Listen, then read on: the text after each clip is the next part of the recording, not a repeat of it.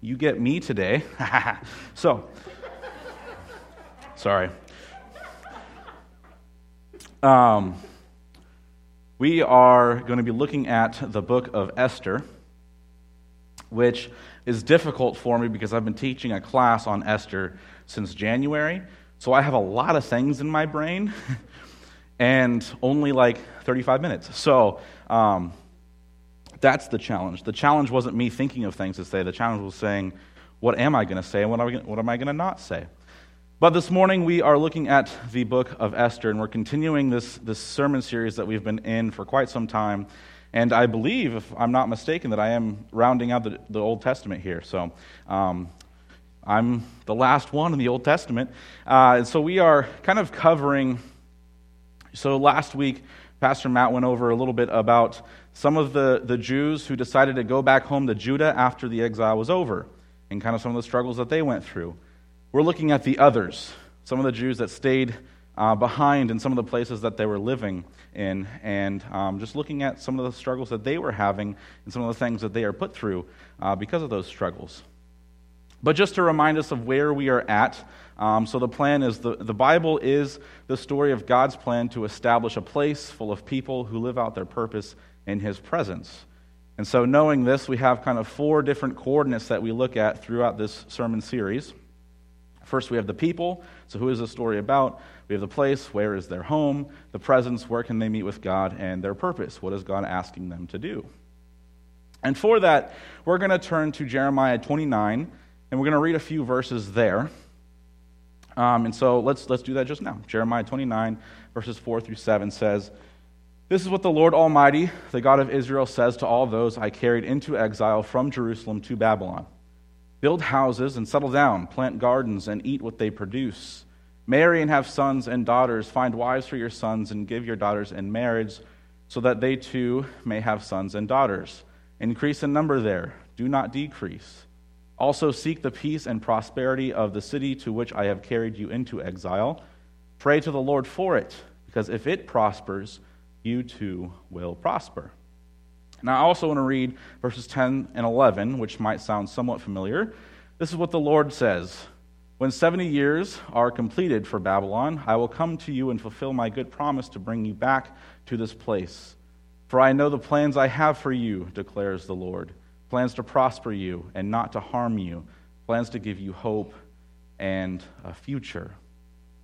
And so, as we look at those those verses there, we see some things that God uh, might be commanding them to do. Um, but knowing that we're reading the book of Esther, okay, we don't see the characters within Jeremiah 29, but we know some of the characters. So, who is the story about? Well, the story is going to be about Mordecai, Esther, but then the entire entirety of the Jews. It'll be about all of them. But we're going to specifically be looking at a couple of these Jewish people um, who are living in a certain place. Now, talking about the place with Mordecai, Esther, and the Jews, where is their home? That's, that's a good question. Well, their, their home is essentially Judah, right? That's the promised land, and that's where they are, that's where their home is, but some are choosing not to go home. Some are choosing not to go back to Judah.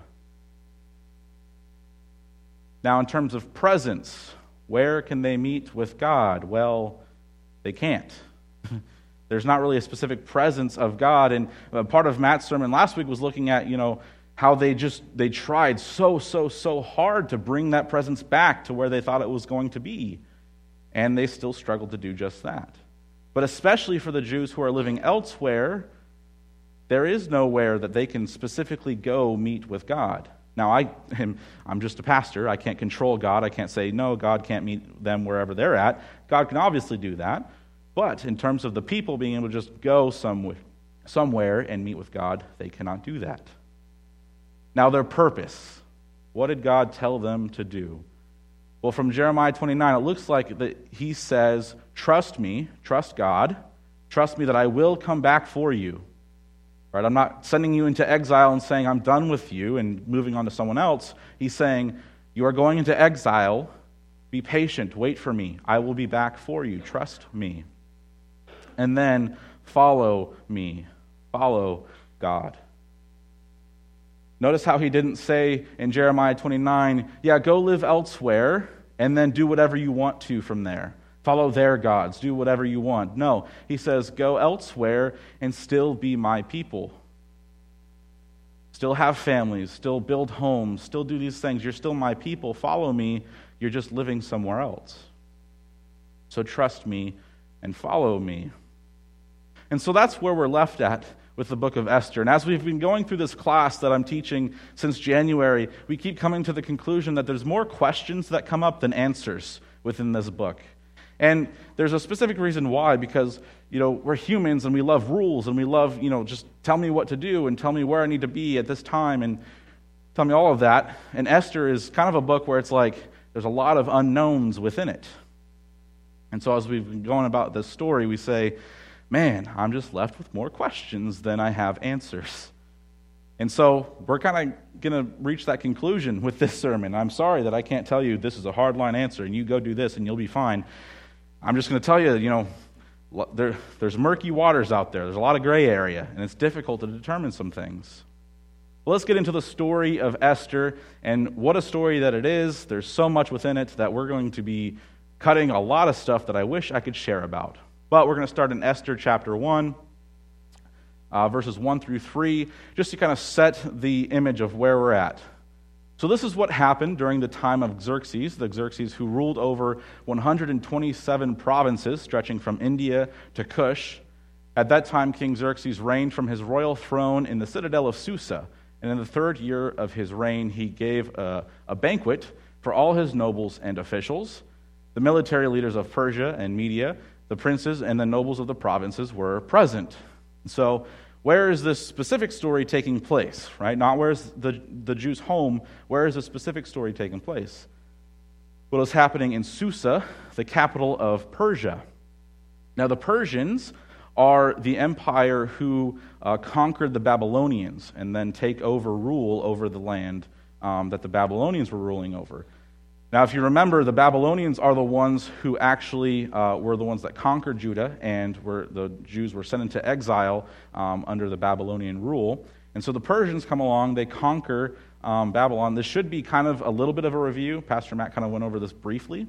Um, but Persia conquers Babylon and then um, says essentially to the Jews, You can go home and you can rebuild your temple. And so the interesting about that is, though, that the Persian rulers aren't, aren't saying to, to the Jews, hey, you can go home and now you're an independent nation again.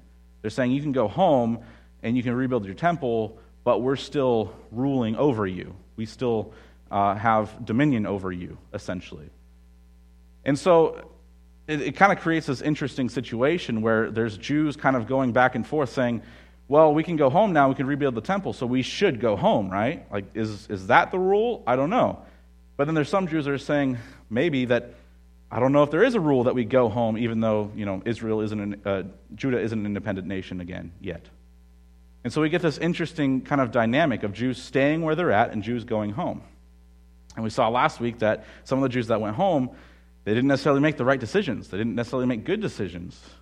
And we're going to see this week is that some of these Jews that stay, stay back behind, they aren't going to make the best decisions either. And so there's kind of this, this pull back and forth between following the rules to a T and not following the rules. And still, how does God work in and through his people and for his people? But looking at where this story is taking place, so I have a little bit of an image here. So this is the Persian Empire at this time, and you can see it's very, very large. It stretches from India and Kush, is where about Egypt is. So it spans over several modern day nations. And I was looking at a map upstairs just before this, just to look uh, just compare it.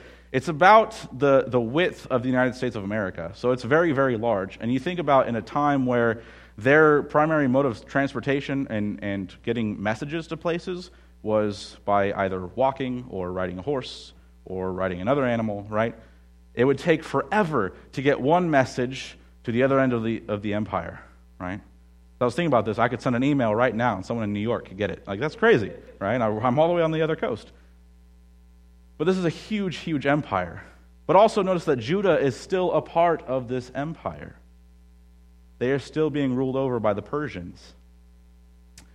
Now, for the sake of today's story, we notice that Susa is kind of in the middle of everything, right?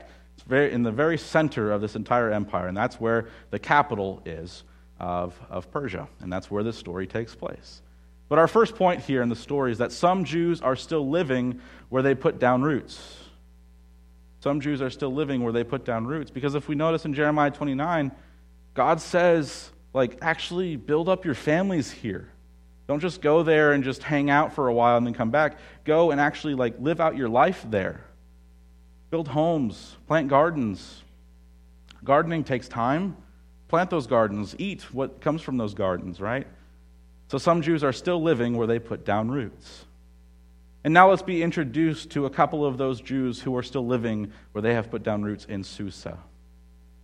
Now there was in the citadel of Susa a Jew of the tribe of Benjamin named Mordecai, son of Jair, the son of uh, Shimei, the son of Kish, who had been carried into exile from Jerusalem by Nebuchadnezzar, king of Babylon, among those taken captive with Jehoiachin, king of Judah. Mordecai had a cousin named Hadassah, whom he had brought up because she had neither father nor mother. This young woman, who was also known as Esther, had a lovely figure and was beautiful. That's not just in there, that actually matters to the story. Mordecai had taken her as his own daughter when her father and mother died. So we have we are introduced to kind of the two main characters of the story, Mordecai and Esther. And if we were to rewind and look at, you know, kind of the end of chapter chapter 1, we see that the king is a drunkard and he makes a rash decision, gets rid of his uh, his his queen Vashti. Um, it's a very wild situation that happens. Um, but essentially, he gets rid of his queen. And now in chapter 2, he's like, I need a new queen. And that's where we're introduced to Mordecai and Esther, um, because Esther is kind of going to be a part of this kind of twisted beauty contest that happens where a bunch of young women are gathered for the king and they are given beauty treatments over several, several months, if not years. And they're kind of beautied up. And then they spend a night with the king, which is not necessarily PG like people tend to believe sometimes, but um, that's beside the point. And Esther ends up winning that contest. Esther becomes queen. Queen of Persia, the, the huge empire that we just looked at, the huge kingdom, she becomes queen. But we also get these two verses here, verses 10 and 11. It says Esther had not revealed her nationality and family background because Mordecai had forbidden her to do so. Every day he walked back and forth near the courtyard of the harem to find out how Esther was and what was happening to her. And so, something that we find out in these verses here is that some Jews are struggling to follow God. Now, from these two verses, one might be asking, how, how, how do we know that? Well, if she and Mordecai, they're both hiding their identity at this point as Jewish people, there are specific Jewish laws that they are either not following or following that they should be following or not following. Right? Sorry, that might have been a confusing statement there, right? But they might be doing things that go against what they should be doing as Jewish people. Right? They might be in the, in the palace eating things that they should not be eating. They might not be practicing things like, you know, prayer times or whatever else it should be that they should be actually doing. So they're not actually following all of the Jewish laws all because they want to hide their identity. Now, one might say, well, this is for, you know, personal protection, right? If they come out as Jewish, then they're going to be, you know, ridiculed, attacked, you know, whatever else, right? That still doesn't change the fact that they are hiding their identity, and that's causing them to kind of infringe on who they are as Jews. And so, some Jews are struggling to follow God.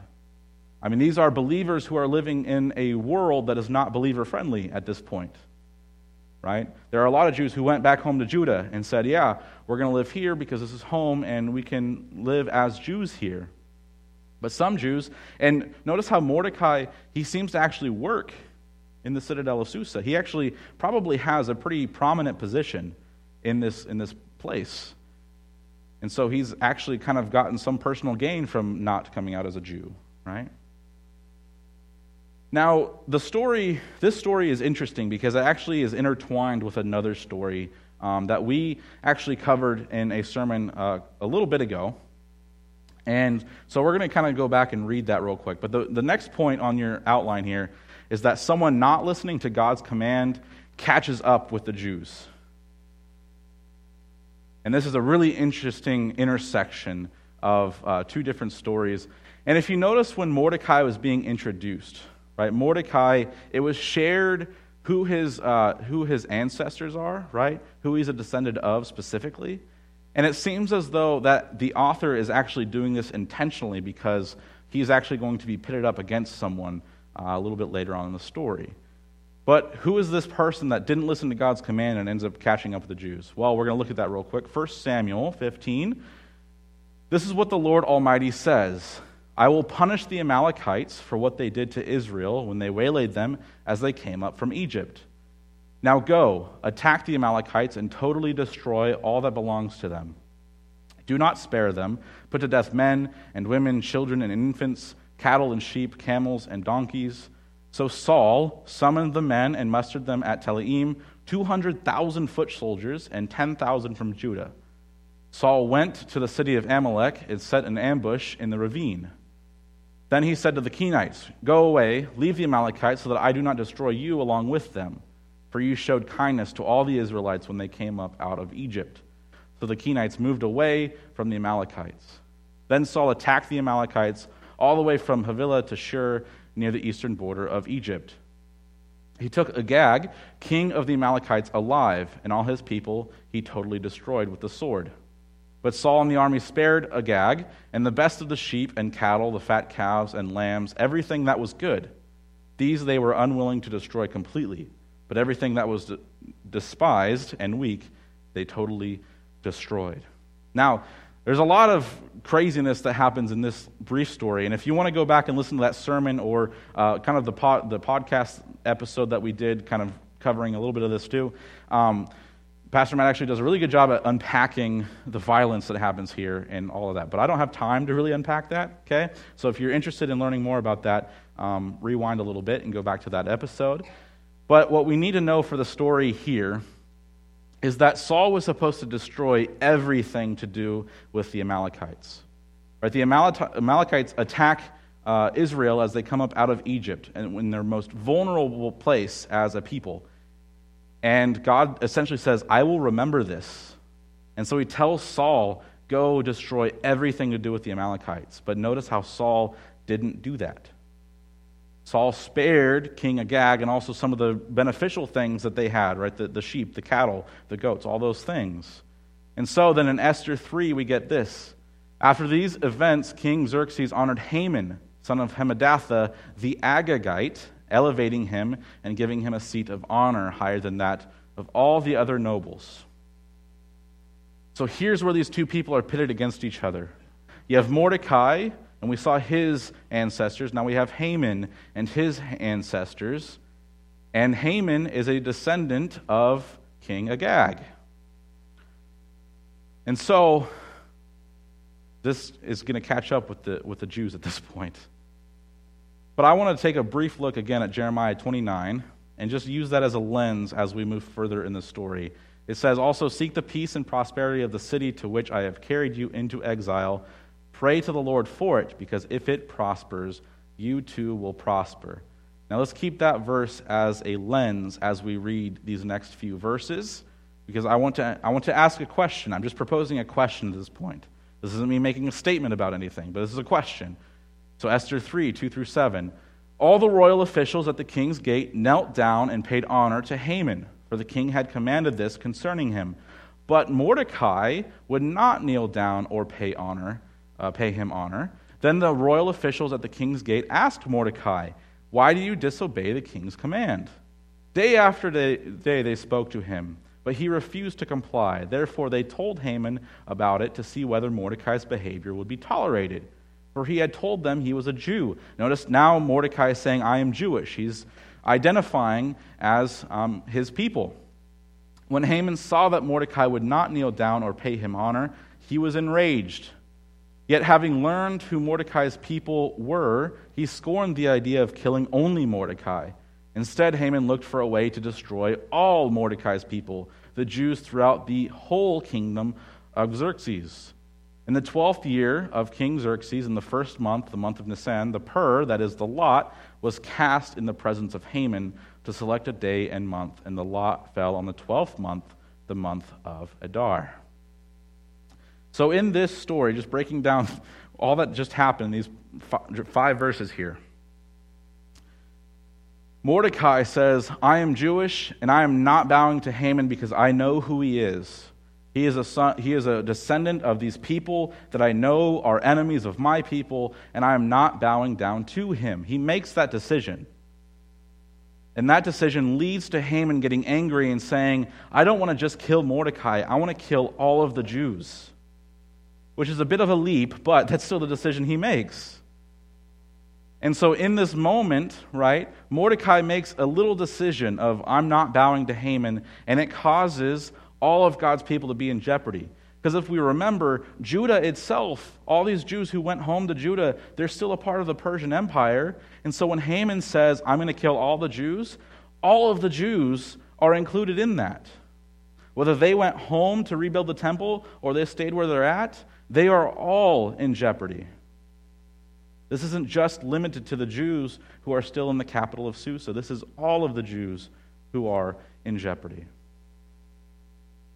And so this, this moment for Saul catches up with them. But remember that question I want to pose to you is what Mordecai did right or wrong? And again, that's just a question because I don't know if I see in Scripture that there is a right or wrong solution in that moment for Mordecai. Because scholars believe that Haman, being a descendant of Agag, is wearing something that is a callback to the Amalekites.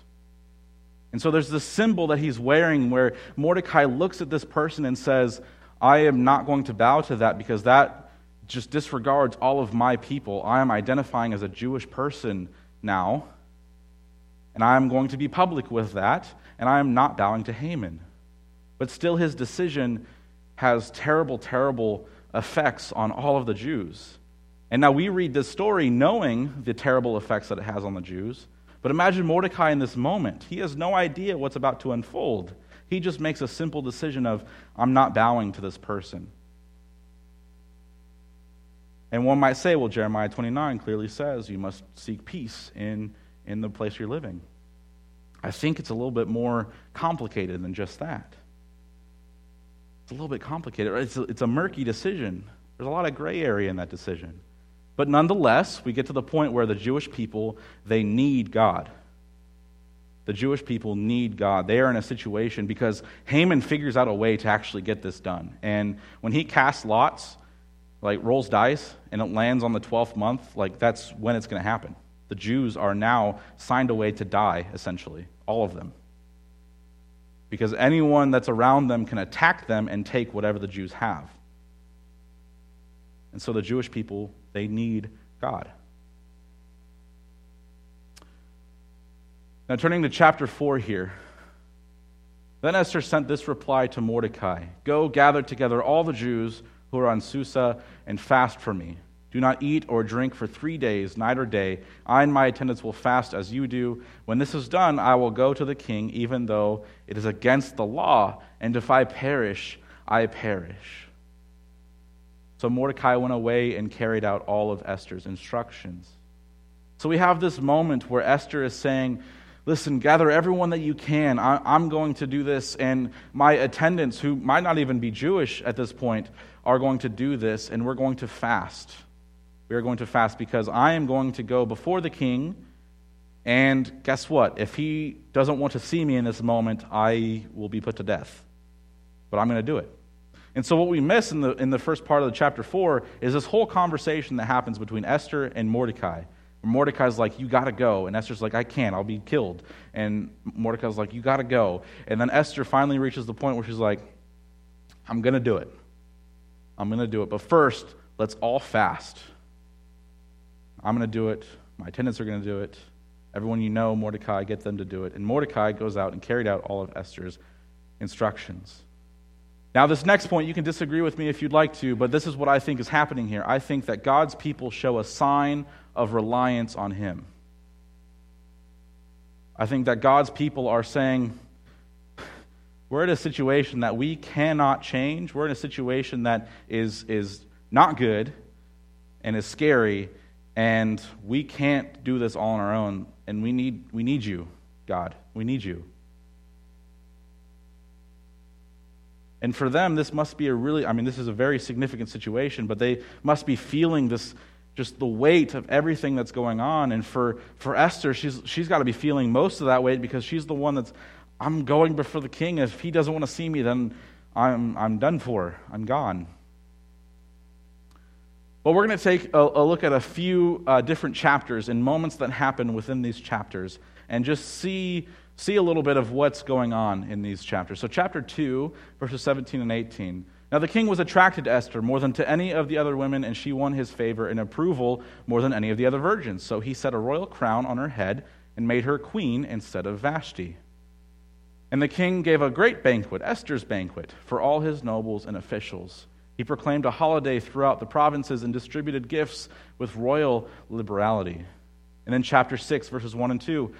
That night the king could not sleep, so he ordered the book of the Chronicles, the record of his reign, to be brought in and read to him. Kind of a, you know, a selfish thing to do a little bit there. Read me all the things that I've done. That's cool. It was found recorded there that Mordecai had exposed Bigthana and Teresh, two of the king's uh, officers who guarded the doorway, who had conspired to assassinate King Xerxes. So, in these first two moments, we see that God is kind of I believe, working behind the scenes a little bit.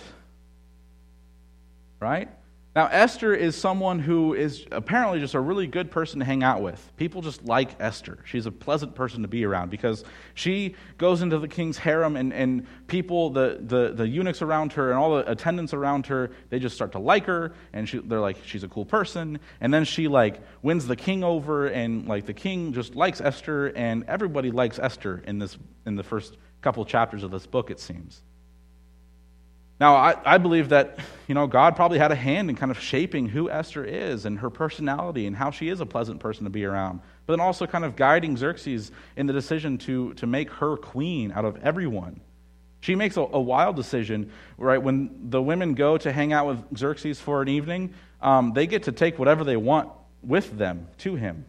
And Esther's like, I don't need anything other than what you tell me I need, and I'll, I'll go. And she's the one that ends up winning over the king. And then in chapter 6, right? On the very, very night that Haman decides, I'm going to put Mordecai up on a 75 foot, foot pole, the very night that Haman decides that and is on his way to the palace to say, We need to uh, kill Mordecai, the king can't sleep and he has the record of his reign read to him. And guess what's in that record? Mordecai saved the king's life. So not only was Mordecai in the right place at the right time to hear these two officers saying, We're going to kill the king, but also that story is read to the king when he can't sleep. Like, I mean, that's. If that's a coincidence, that's the craziest coincidence that's almost ever happened for the Jews because that ends up kind of changing the whole story from there. But I don't think that's just coincidence. I think God has a hand in this. And so that very night, Haman is on his way. He gets to King Xerxes, and King Xerxes says, Well, what should I do for the one who pleases the king the most? And Haman, being Haman, is like, That's got to be me. So give him the king's royal robe, let him wear it. Give him the king's horse, let him ride it, and parade him through town. And King Xerxes is like, Great, do that for Mordecai. And King Haman, or, uh, King Haman in that moment is like, wow, how did this turn so quickly?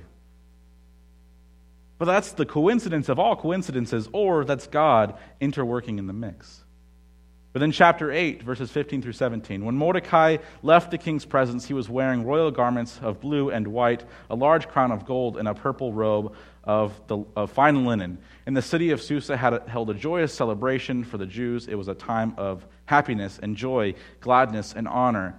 In every province and in every city to which the edict of the king uh, came, there was joy and gladness among the Jews with feasting and celebrating, and many people of other nationalities became Jews because fear of the Jews had seized them. And so, what we see is that God worked behind the scenes and delivered his people. God worked behind the scenes and delivered his people.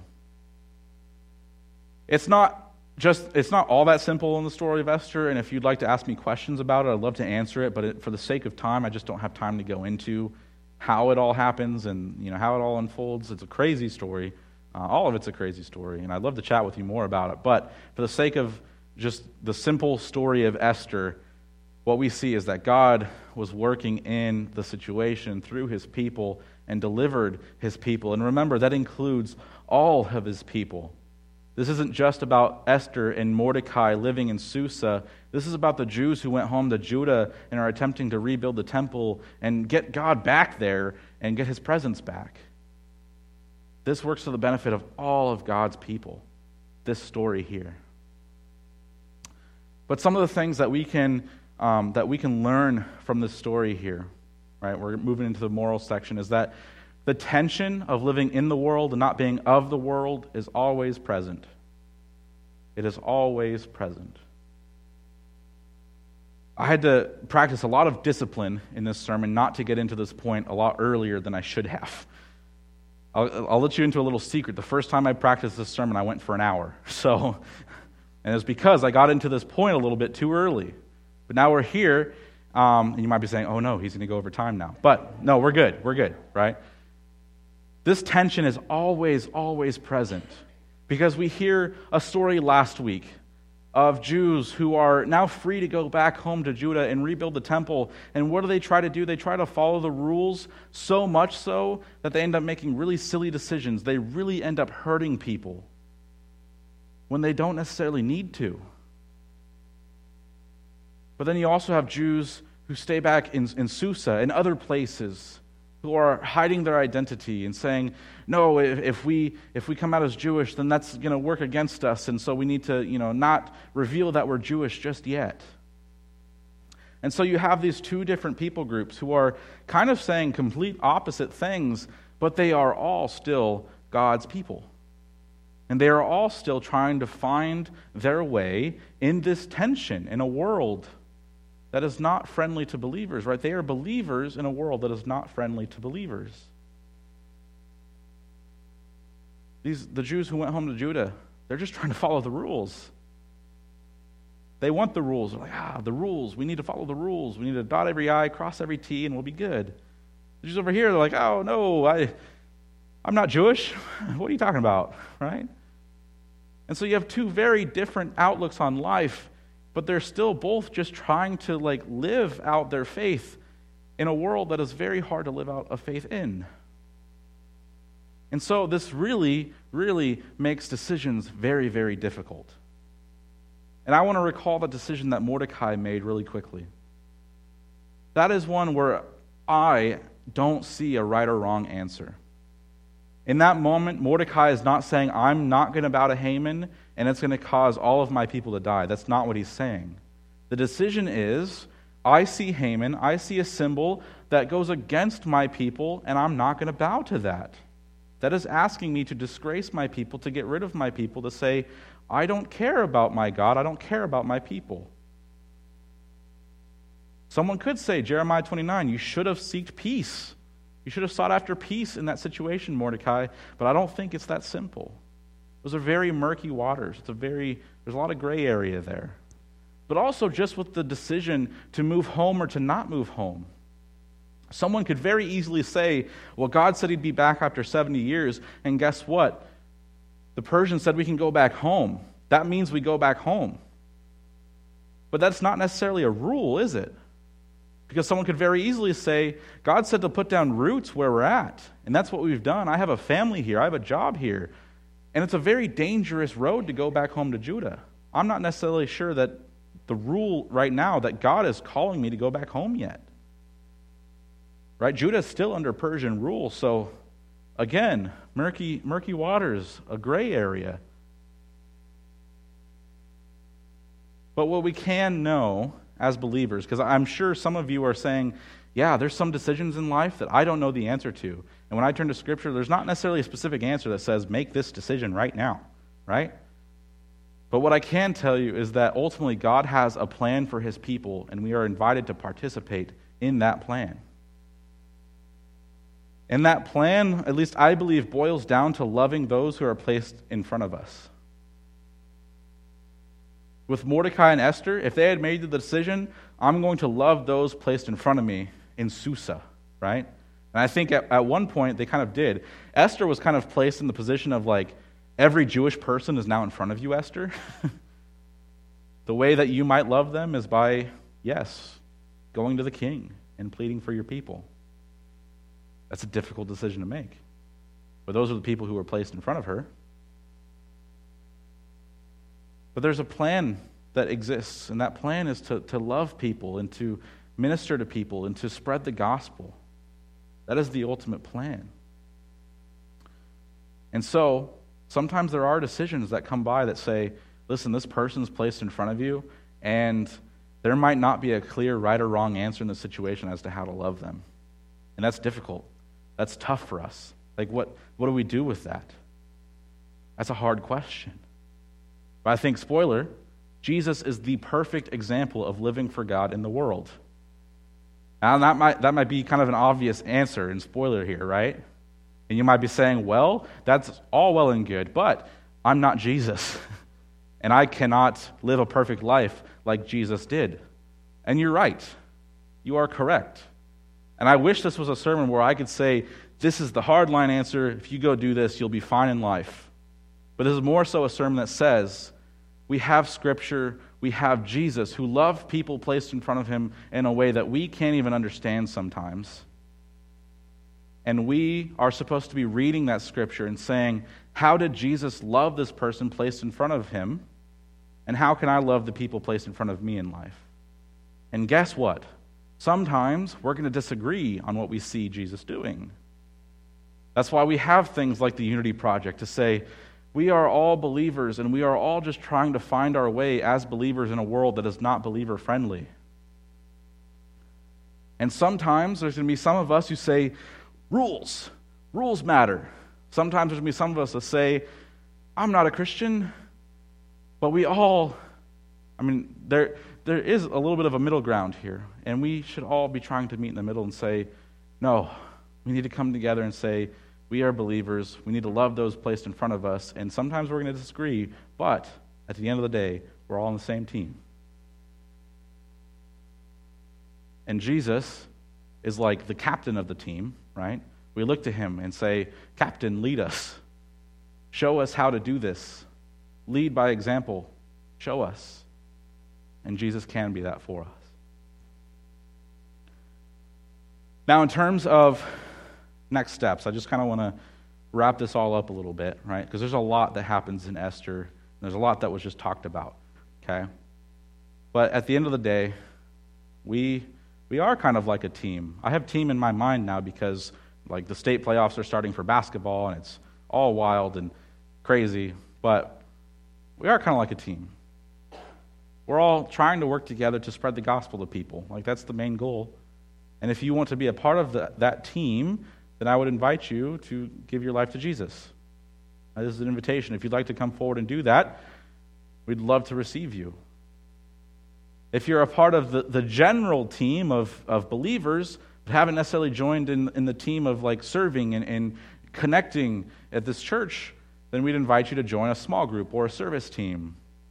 You know, Virginia's service team that she's got. I love that introduction. Thank you, Virginia. That was, that was wonderful. Um, or if you'd like to find out more information about the team, I keep using the team. I don't know if people don't like that analogy or not. I'm sorry if you don't like it. I know some people don't like it, but I like it. Then you can sign up for a Connect class and you can find out more about our church, about what we believe, and about um, just the movement. But, um, as you're contemplating those things, I'd like to invite the worship team to come up and lead us in our final song.